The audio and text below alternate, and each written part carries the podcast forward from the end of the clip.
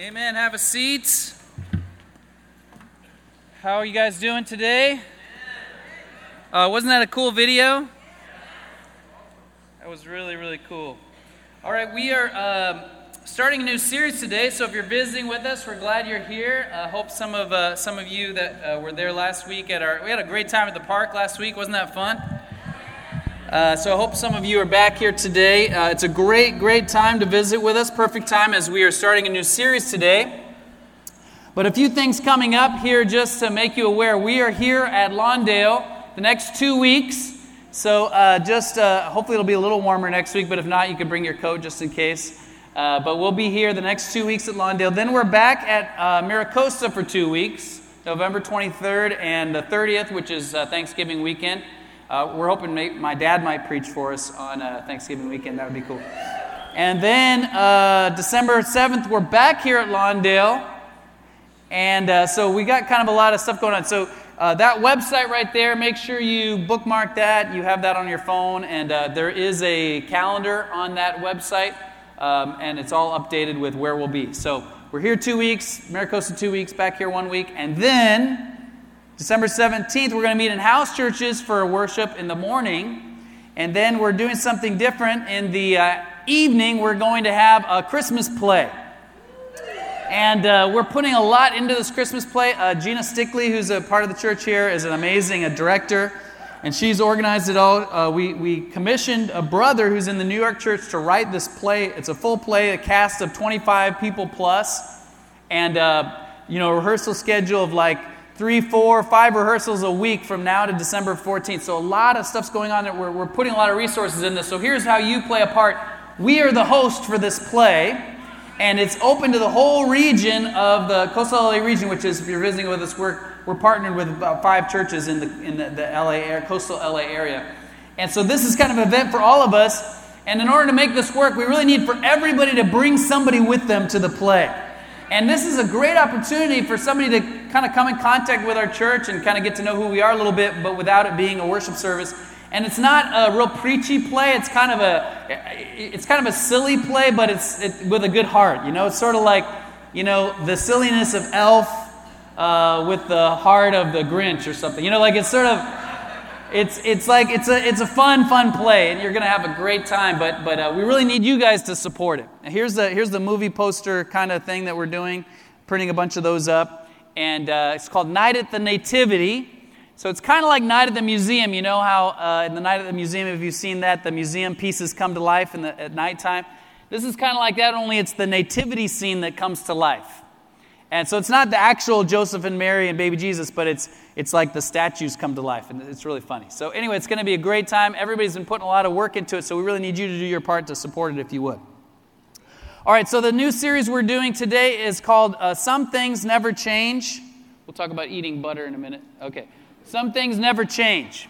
Uh, and uh, this is a, what we're doing is looking at timeless principles of life management uh, with this series. And, uh, you know, it, there's a lot of practical stuff in the Bible. There might, when people think about God or they think about, um, you know, spiritual things, a lot of times they think about, you know, the book of Revelation or they're really into angels or demons and kind of these different, you know, interesting and, and, and deep spiritual concepts. But there's actually not that much in the Bible about that stuff.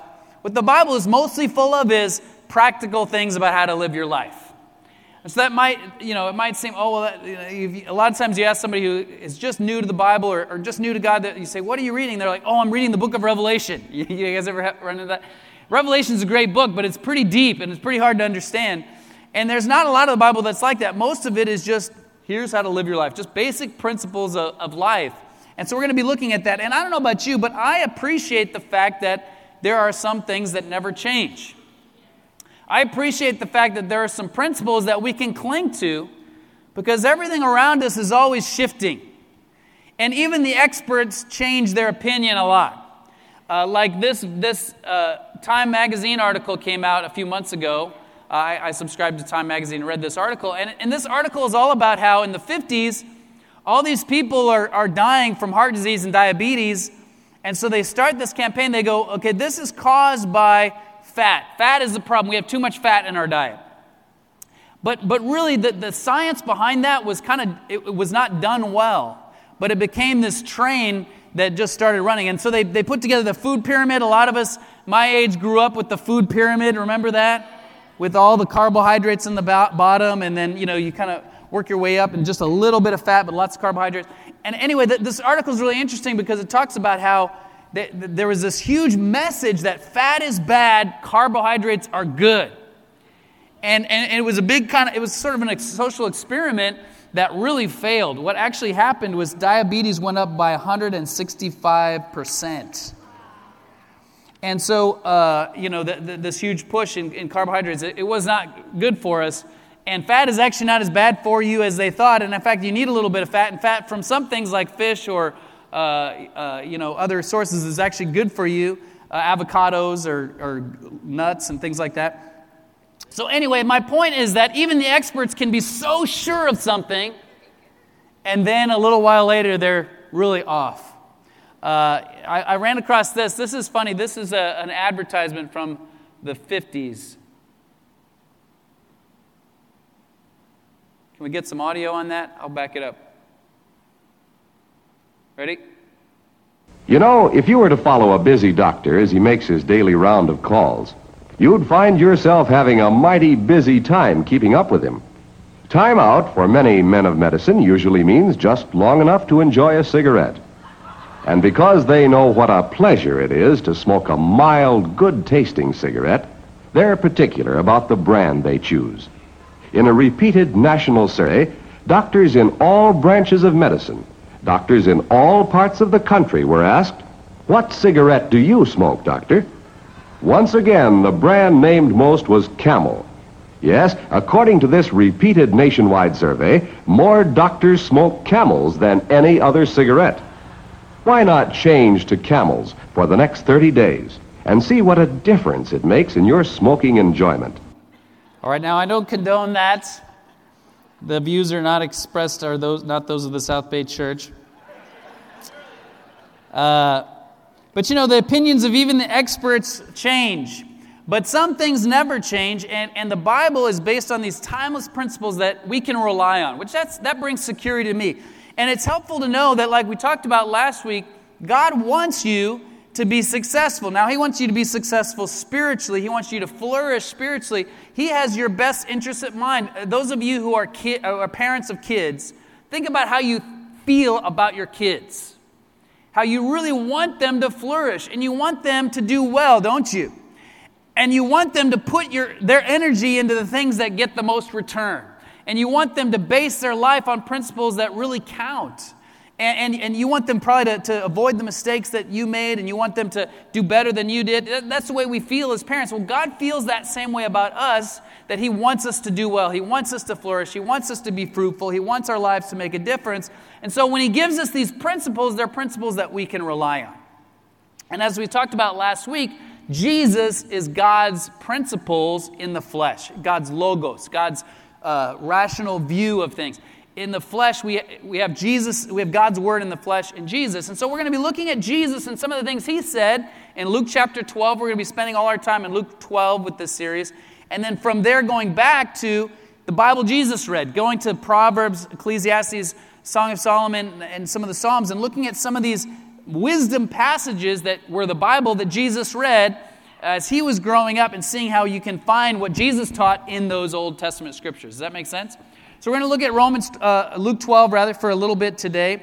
Uh, and uh, here are the lessons coming up. Today, the title of the lesson is You Can't Take It With You. You Can't Take It With You. Uh, next week, the week after that, is You Only Live Once, uh, which the teens know that as what? YOLO. Uh, after that, What Goes Around Comes Around is week three. And week four is The Best Things in Life Are Free. So these are some you know, slogans that you hear in, in our vernacular, but then we're going to refer to these timeless principles in the Bible.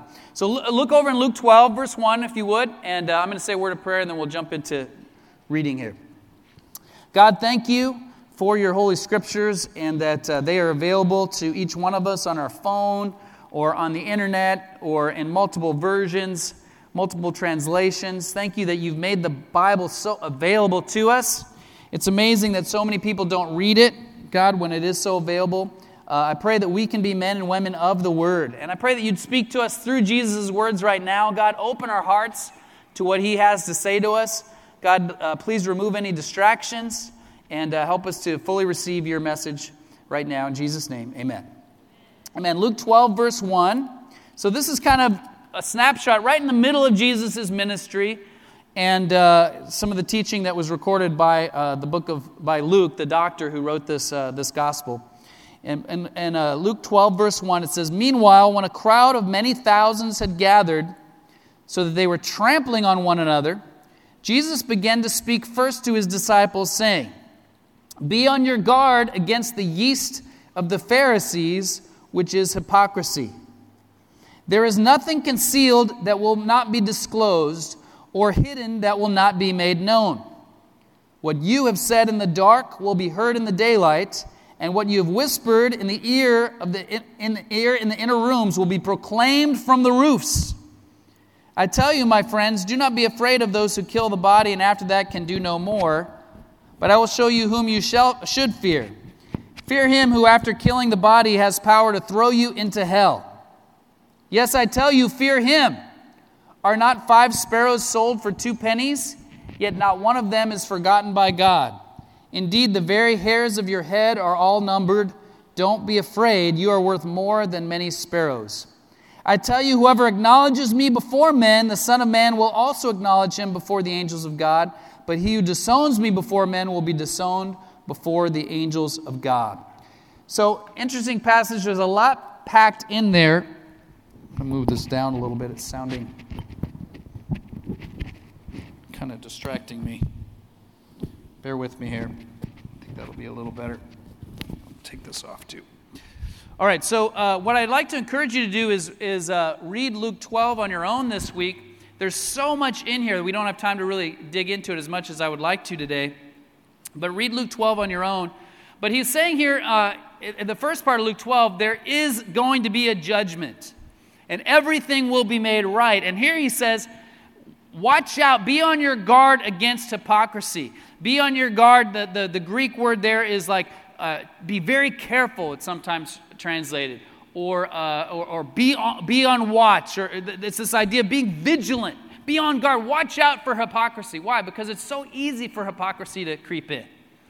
And the, the religious people of Jesus' day were hypocrites. Jesus called them hypocrites. Now, when he called them hypocrites, it didn't mean for them what it means for us today. We, we all know what a hypocrite is, but that word is a word that he borrowed. It just means an actor. They had a, a they had a, a, theater back then, and a lot of times the theater in the, in the Roman Empire was very vulgar, but, but they, they were into theater, and, and the actors would play these roles. And so he says, These religious people, they are actors. In other words, what you see is not them in reality. And he says, be on guard against being like that because that's, that's what, as the more that you, you kind of get into being a, a disciple, the more you get into following Jesus, the more time goes by, the more you can fall into that, into kind of being one person on the outside and another person on the inside. And so it's so important we stay cleaned out, we stay open, we stay real, we stay vulnerable. If you're visiting with us, we, we're, we don't just come together on Sunday, but we, we're organized into small groups. We have community groups that meet during the week. And within those community groups, we all have what we call discipling partners, where we get with somebody else and just talk about our life. And everybody here should have somebody they get with every week or every couple weeks. And why is that? It helps us to not be hypocritical. It helps to have somebody you can be real with what's really going on. That keeps us cleaned out, and, and we're, we're not here to judge one another. We're not here to look down on one another. We just coach each other and help each other to be as best, as best as we can spiritually. But we all need that. We need somebody we can be open with because Jesus says, What you whisper will be proclaimed from the rooftops. What does he mean? I think he means that basically everything is going to be disclosed. I don't know what that means or how that's going to happen, but he's saying whoever whatever secrets you think you're hiding, they will be found out. Everybody is going to know the real you, and, and the, really the only person that matters who knows the real you is God, right? And God knows the real you anyway. So why not be open with what's really going on in your heart now? Why not be real with, with who you really are now because, uh, you know, th- th- th- that's God's perspective anyway. And then he talks about hell. He says, don't fear, don't fear the world. Don't fear the, the, the, the humans that, that can hurt your body. Fear, fear the, the possibility of going to hell. That's hell is not a topic we like to talk about. It's not real popular in our culture nowadays. In fact, the popular thing is believing that it doesn't exist. Uh, well, you know, if you were Satan and, and, you, and there is a real Satan and there is a real hell, wouldn't you love it if people didn't believe that either you or hell existed? I mean, that's exactly what you would want. And, and, and, and, yet Jesus talks about hell quite a bit, so we can't say, you know, who are we to say, well, I know he talks about it, but I don't, I don't think he really meant it. Or, I mean, who am I to change Jesus' words? He's God's word in the flesh, right? And so God is who He is, and God, again, He wants us to flourish. He wants us to do well. So if Jesus is saying you need to fear hell, I think we ought to fear hell, right? Uh, even though it's not popular, even though it's not PC, I mean, He says you should fear hell. So that's kind of, I mean, that shouldn't be the way we operate all the time, like everything we do is just because we don't want to go to hell. But I think it's a great baseline. It's like, again, as a parent, I want my kids to fear me. That's, is that way I want them to operate all the time? No, no, no.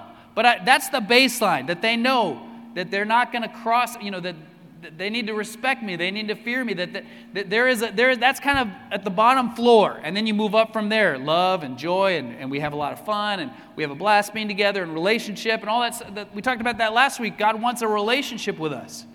But that floor level is still, still I don't want to mess with God. If He's the creator of the universe, he can be whoever he wants to be, and yet people try to make God into their own image, or they try to make God into who they want him to be. And yet God is who he wants to be. He's the creator. And he tells Job uh, uh in one passage, he says, Would you discredit my justice to justify yourself?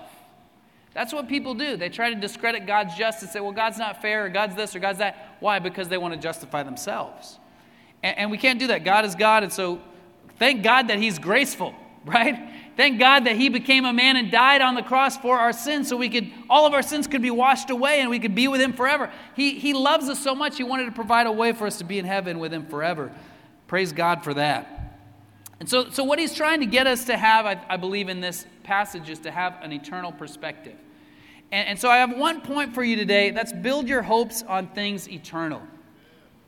God wants us, Jesus in this passage, He wants us to build our hopes on things eternal. He wants us to have an eternal perspective, not a here and now perspective. And so he goes into this next story that I think will help to illustrate what this means to build our hope on things eternal. So look at the next passage here in uh, Luke 12, same, same section there, but skipping down a little bit to verse 13. Luke 12, verse 13.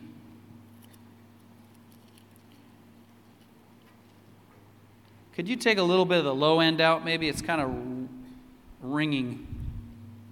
It says, Someone in the crowd said to him, Teacher, tell my brother to divide the inheritance with me. Jesus replied, Man, who appointed me a judge or an arbiter between you? Then he said to them, Watch out! Be on your guard against all kinds of greed. A man's life does not consist in the abundance of his possessions. Then he told them this parable The ground of a certain rich man produced a good crop. He thought to himself, What should I do? I have no place to store my crops. Then he said, This is what I will do I will tear down my barns and build bigger ones, and there I will store all my grain and my goods. And I'll say to myself, You have plenty of good things laid up for many years. Take life easy, eat, drink, and be merry. But God said to him, you fool. This very life, this very night, your life will be demanded from you. Then who will get what you've prepared for yourself? This is how it will be with anyone who stores up things for himself, but is not rich toward God. You know, he, uh, he starts out by, the, the, the whole thing starts with this, this person who says, says to him, Teacher, tell my brother to divide the inheritance with me. It's, it's his one chance. I mean, can you imagine getting to interact with Jesus himself?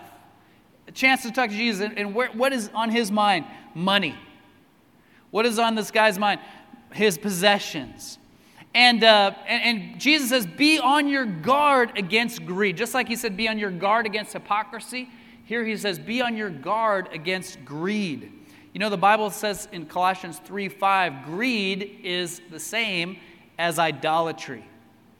that greed is the same as worshiping another God because you are, you are worshiping something other than God. God. Wealth should be used to worship God and not to be worshiped itself. And, and when, when we're greedy, we are worshiping another God.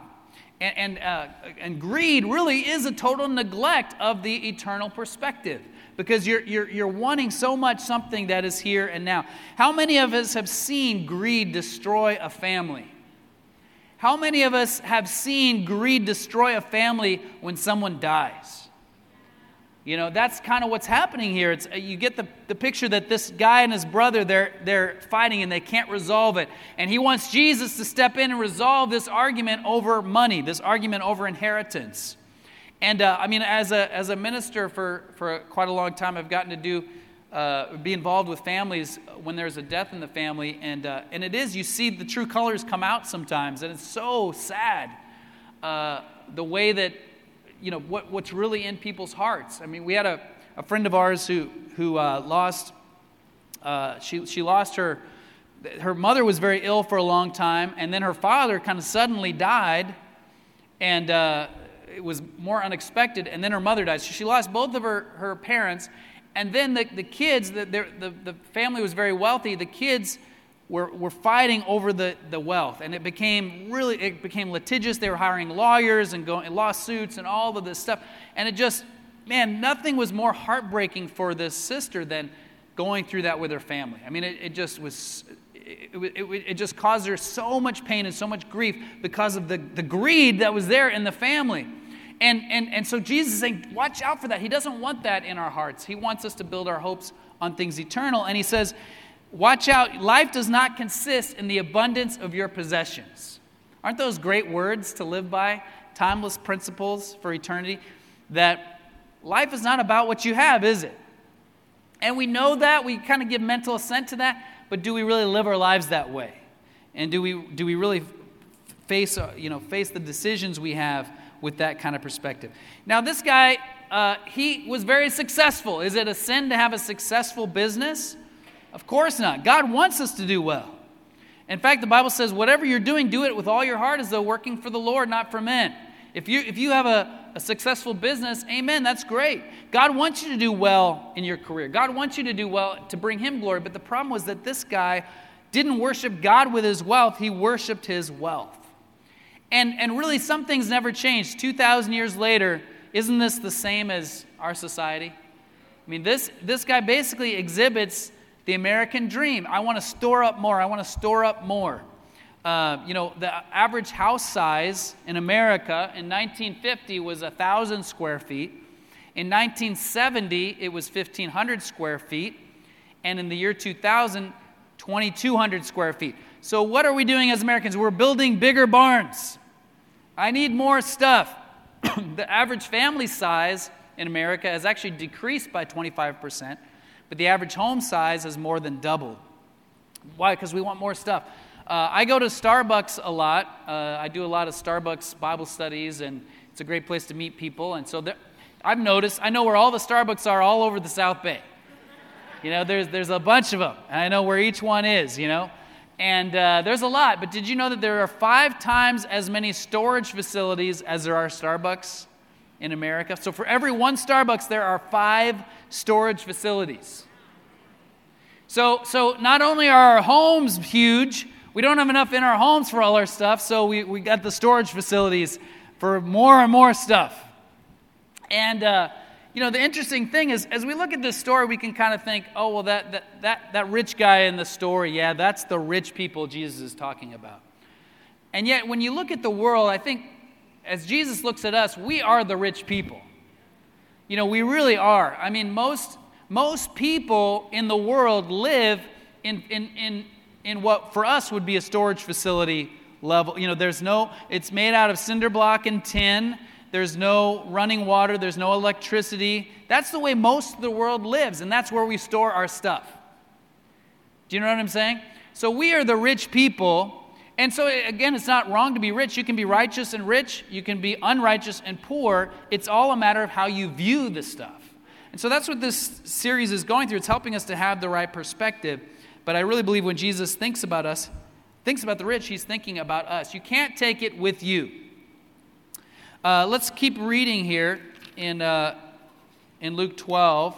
Uh, I, I want to say this, you know, uh, this analogy of this fool and why God calls him a fool.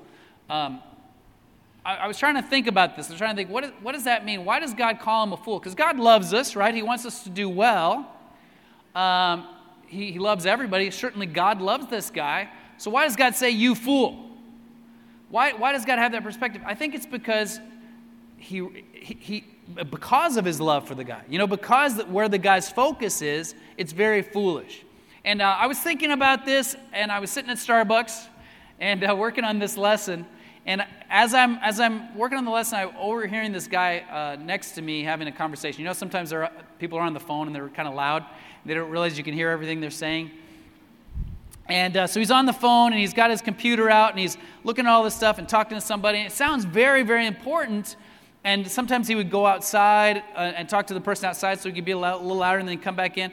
And he was talking about, you know, defense and the offense and these different positions and oh, I want to move this, I want to do that. I, they, they have the best running back. And, and, so I'm like, oh, this is cool. This guy must be like a high school coach or something.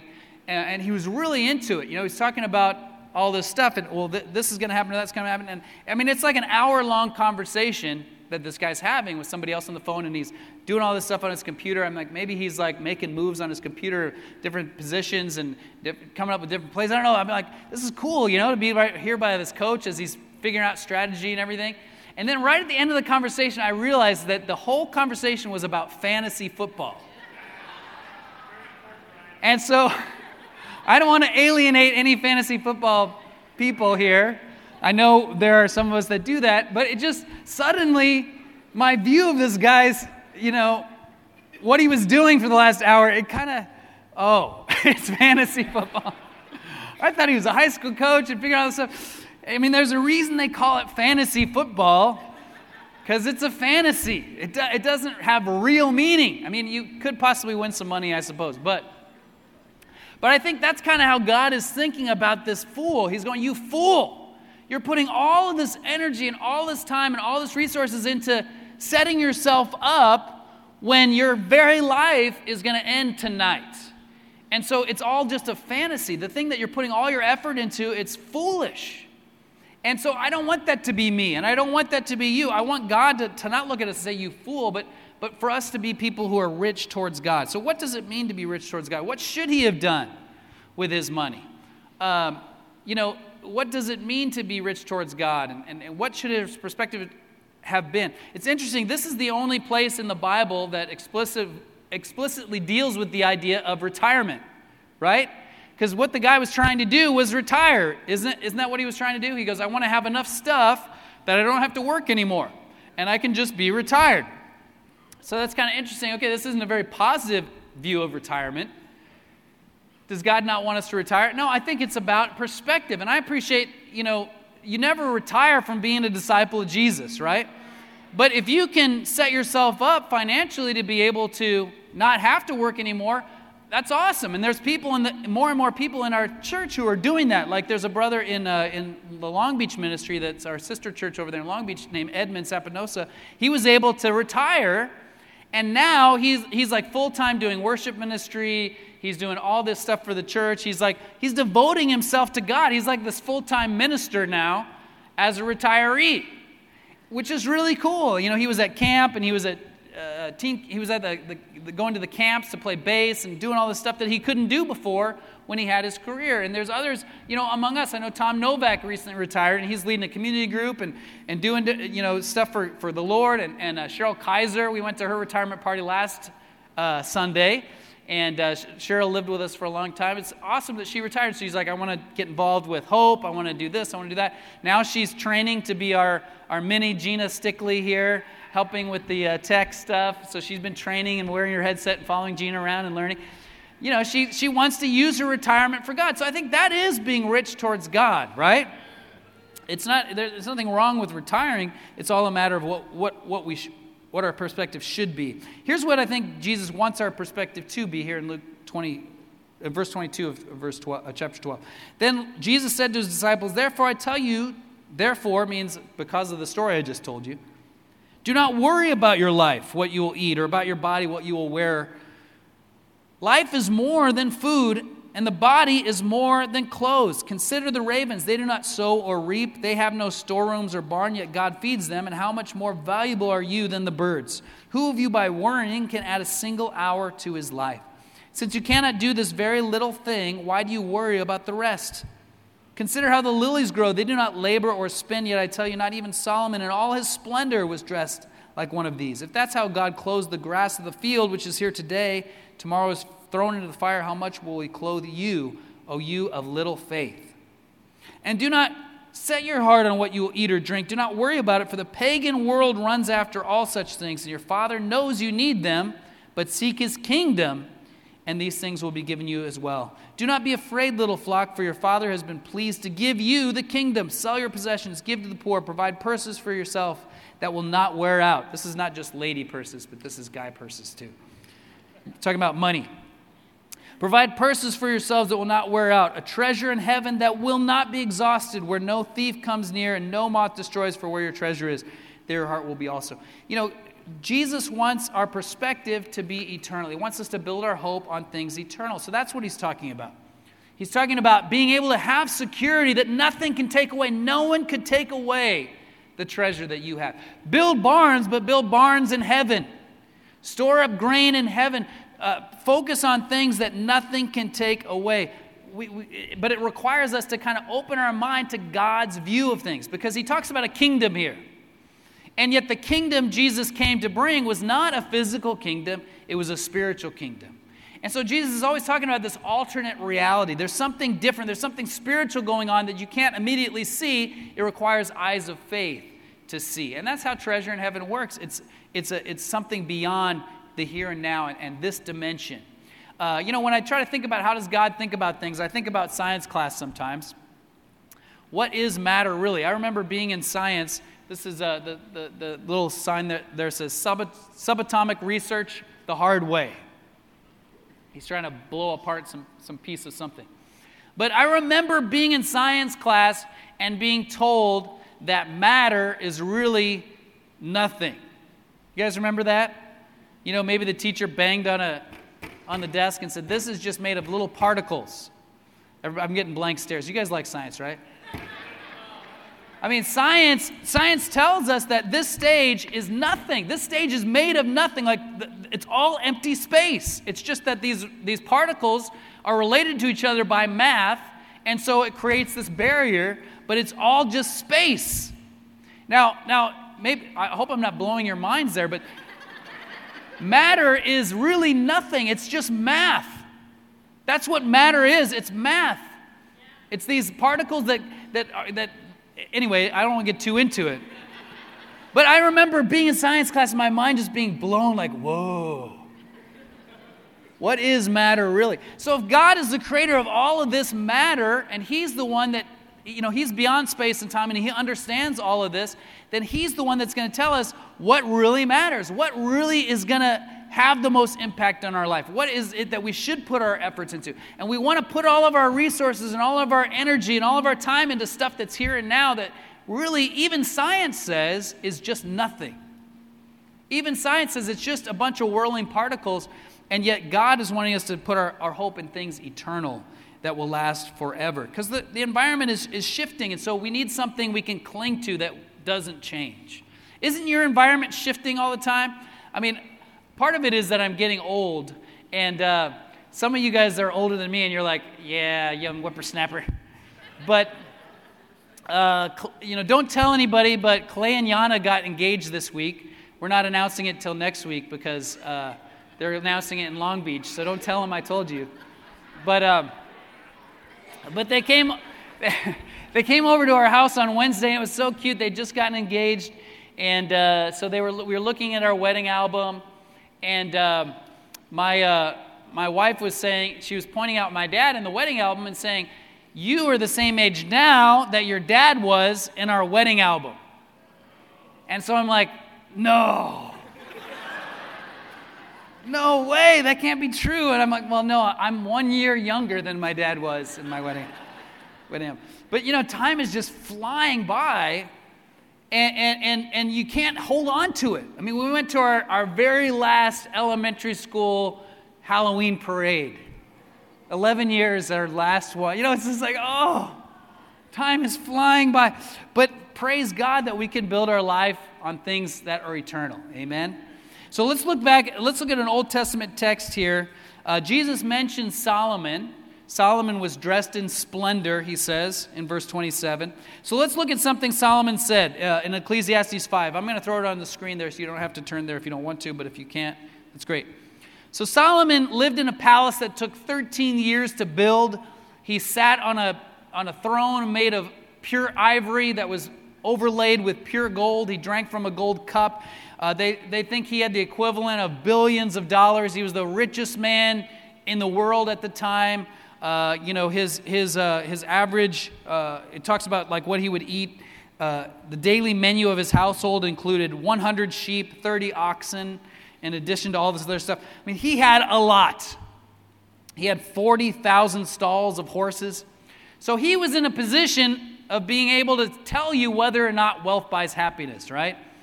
And yet here's what he said. He says, "Whoever loves money, this is Ecclesiastes 5:10. Whoever loves money never has enough. Whoever loves wealth is never satisfied with their income. This too is meaningless.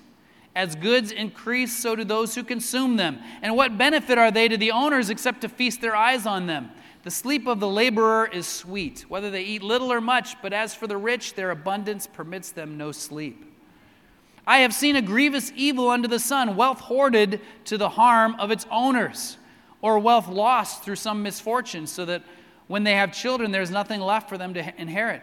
Everyone comes naked from their mother's womb and as everyone comes, so they depart. They take nothing from their toil that they can carry in their hands. You know, you can't take it with you. No matter you want to, no matter how much we think we can, you can't take it with you. I remember uh, being in the hospital with uh, one of the disciples here. His father was dying. And so uh, I went to, you know, he was staying there at the hospital with his father, who was on a ventilator and kind of towards the end of his life. And um, I went there to visit the brother with his father, but somehow I missed him and he had he'd stepped out. So it was just me and this man who I didn't know, uh, you know, there in the in the hospital bed. And I, I, was sitting there for a while waiting for my friend. And uh, you know, it was I, I'll never forget that moment because this this guy this guy's dad had been kind of tough on him. Uh, they'd had a rocky relationship. The guy had shared his faith with his dad many times and tried to, to reach out to him, but his dad was very closed off, very sh- shut down to, to God. And here he is, you know, nobody's there. He's just dying alone in this hospital. He died a couple days later. And, and it was just the saddest thing. I was just like, wow, this is, this is how we leave earth you know, with nothing. We, you know, any of any money he had didn't matter at that point. Anything he did didn't matter at point. You know, all that mattered at that point was where he stood with God. And I just remember sitting there praying. You know, I didn't even know the guy. I'd never even seen him before. I'd heard my friend tell stories about his dad many times, uh, but I'd never even met him. And here I am sitting in the room as he's dying. It was just kind of surreal. But it was one of those moments where I go, God, I, I just, I want to build my hope on things that are, that are eternal. I, I don't want to live for this life because this life is so short. I'm sure this guy didn't, didn't even know that he would pass so quickly. And, and, he was just living life and going on. But God wants us to, to have something that's beyond that. He wants us to have an anchor for the soul, He wants us to have something that's eternal. And, uh, and, and so if you think about your life, you know, as we think about our life, a lot of times we think about, okay, you, you go, you're born, you go to school, you go to college, you get a job, you get married, have some kids. Now, this isn't everybody, but a lot of people. You get a better job, kids start school, maybe you buy a house, maybe you get a second job, kids start college, you refinance your house, kids get married, take out a second mortgage. Their kids have kids, you're a grandparent, wow, you retire, your kids move back in, you go find another job, then you die. And then what happens? You know, that might not be everybody's life, but that's how we look at life, right? Uh, this is a slide my friend uh, Marshall Mead put together. So here's, here's another way to look at life, okay? You're born, you die, and then there's eternity. And that line just keeps going. So your life is just this little, you can't even hardly see it, but there's a little red little sliver there. You know, that's the way God's trying to help us to look at, at our life is what really matters. Because we're not guaranteed tomorrow. I mean, you might think, I'm going to live a long time, but a lot of people don't. There's, a, there's a, somebody in our ministry, a 20 year old kid who just died this last week, one, a, a child of one of the families in, in, in, in the, the Latin ministry uh, in a motor, motorcycle accident. I guarantee you he was not planning that. You know, he had no idea. It's just, we just are not guaranteed. And so Jesus says to that, uh, God, Jesus' story, the, God says to the man, You fool, you're, this very night your life will be demanded from you. I don't want that to be me. I don't want that to be you. I want to build my life on things that are eternal, don't you? And so that means focusing on eternity, focusing on heaven. And I don't know all that heaven is, and we, we don't have time today to dig into different ideas about heaven. Uh, my daughter Cora had a, had a dream about heaven this last week. Uh, she said, uh, I had this dream about heaven, and it was really cool. The world ended, and she said, We, we, uh, we just, it was kind of like this whirlpool. It was this white whirlpool, and we all just kind of jumped in and got sucked into this whirlpool, and then we ended up in heaven. And she said it was, uh, it was kind of similar. There was houses, and, and but but the, the street was all clouds you know the floor was clouds and she said and the walls were made of candy it was like awesome and she said I, you know she said I, I didn't see god but i did see jesus. She said but i forgot what he looks like. Uh, but you know the, the, we, we have eternity is it should be on our minds and should be on our hearts. And there's, there's an email i'm going to send send to everybody. If you're into this stuff there's this cool article i read that's all about uh, eternity and heaven and kind of science and laws of, of physics and stuff like that and, and, you know time and how you know that time is, is relative and all that kind of stuff it's really cool for people that i really enjoy it but based on what i said about matter uh, a minute ago I, a lot of you would be like not enjoying it at all so i'm just going to email it to you because about 10% of you are going to love it but I do think thinking about heaven is important. And so that's what this series is going to do. This, this uh, four week series, we're going to be talking about our stuff in terms of eternity and how we should view those things, uh, focusing on eternity. There's a, we're going to talk about prosperity uh, view of things versus a poverty view of things versus a stewardship view of things. I don't have time to go through this spreadsheet, but,